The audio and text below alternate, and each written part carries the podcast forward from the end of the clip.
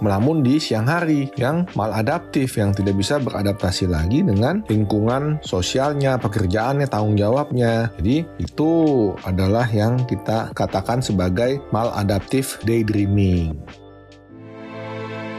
Ngobrol dan cerita di anyaman jiwa yuk. Tenang, kamu gak sendiri kok. Halo, saya Dr. Dr. Darmawan Ardis, PKJ, psikiater dan founder Smart Mind Center Consulting. Seperti biasa, saya langsung berbicara mengenai mental health di podcast Anyaman Jiwa, podcast yang berbicara mengenai kesehatan mental individu mulai dari ranah pekerjaan, hubungan percintaan, dan juga sebagai makhluk sosial. Episode kali ini saya akan membahas mengenai menghayal yang berlebihan dapat memicu maladaptif daydreaming. Sebelum mendengarkan obrolan kali ini, jangan lupa ya follow dan beri rating terbaikmu untuk podcast Anyaman Jiwa di Spotify, serta nyalakan notifikasinya ya supaya kamu bisa terinfo setiap ada episode terbaru yang tayang di hari Rabu dan Jumat. Oh ya, kamu bisa membeli buku saya yaitu Pembaruan Logoterapi Viktor Frankl, Pencarian Makna Hidup melalui Interpretasi Hermeneutika Naratif Restoratif di e-commerce. Jika kamu suka baca secara digital atau versi soft bukunya bisa kamu beli di Play Store. Nah, di antara kamu pasti ada yang senang menghabiskan sedikit waktunya untuk melamun, entah melamun memikirkan masa depan atau apa pun, asalkan masih di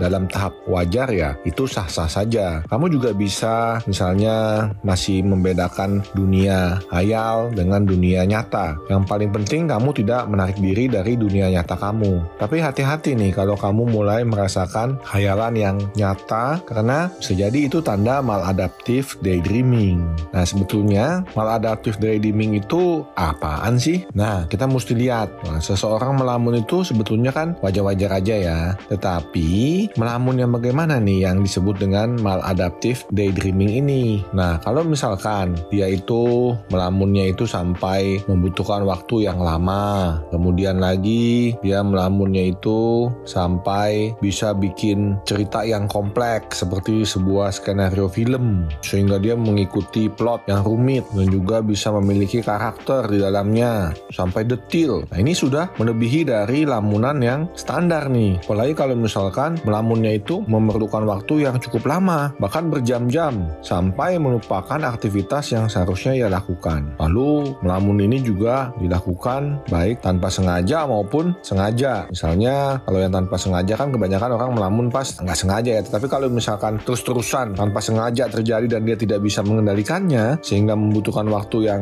lebih sering dan lebih lama dalam melamun itu juga menjadi sebuah gejala patologis tuh. Nah kalau misalkan dia itu ngelamun sampai detil sampai bikin seperti skenario film membutuhkan waktu yang lama ya bahkan bisa sampai berjam-jam kalau diakumulasi dalam sehari berjam-jam maka tentunya ini akan membuat dia terisolasi dari kehidupan yang nyata. Dan orang yang mengalami gangguan ini bisa mengalami sebuah disfungsi ya jadi disable jadi dia tidak bisa berfungsi dengan baik di kehidupan yang nyatanya nah ini adalah gejala-gejala yang harus kita hati-hati karena seperti ini sudah merupakan sebuah melamun yang tidak sewajarnya bukan melamun yang cukup normal untuk dialami oleh sebagian besar dari kita oleh sebab itu di sini dikatakan adalah melamun di siang hari yang maladaptif yang tidak bisa beradaptasi lagi dengan lingkungan sosialnya pekerjaannya tanggung jawabnya jadi itu adalah yang kita katakan sebagai maladaptif daydreaming. Nah, sekarang kalau misalkan kita lihat lagi, tadi apa sih bedanya antara berhayal biasa dengan berhayal yang maladaptif? Tadi jelas kalau berhayal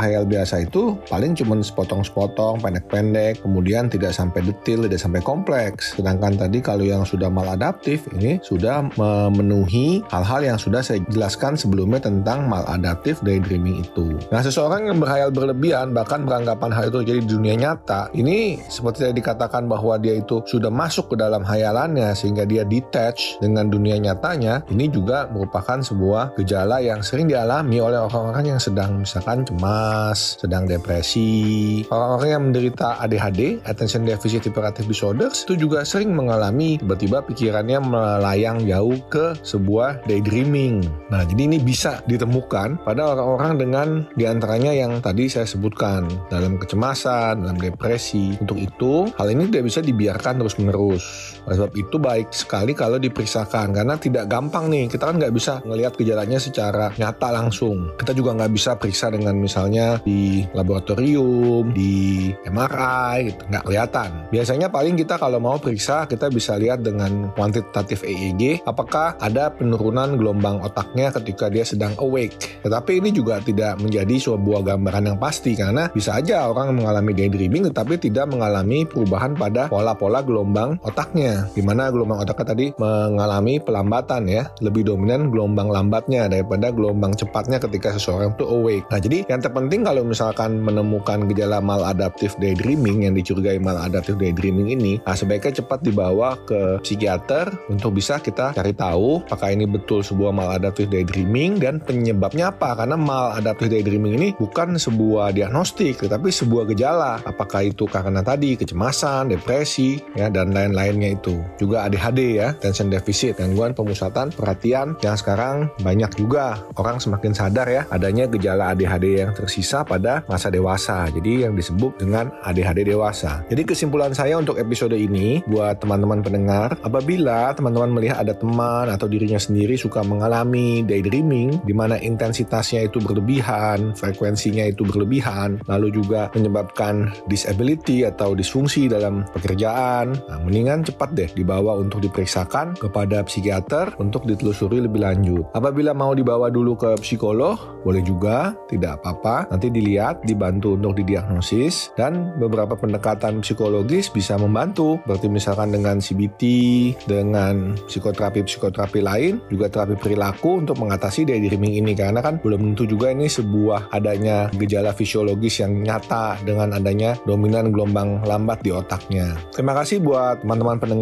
setia yang sudah mendengarkan episode Anyaman Jiwa kali ini. Dan buat kamu yang ingin berbagi cerita tentang kesehatan mental ke saya, boleh banget kirim ke email podcast kgmedia.id atau bisa DM Instagram saya at darmawan psychiatrist dan at medio by KG Media. Disambung semuanya ya. Selain itu juga kamu kalau mau konsultasi secara langsung bisa kunjungi website www.konsultasipsikiater.com untuk mengetahui siapa saja rekanan psikiater dan psikolog yang bisa membantu kamu. Dengarkan podcast menarik lainnya dari Anyaman Jiwa di Spotify. Saya Dr. Dr. Darmawan Ardi SPKJ, psikiater dan founder Smart Mind Center Consulting. Mohon pamit dan tunggu episode selanjutnya. Bye-bye.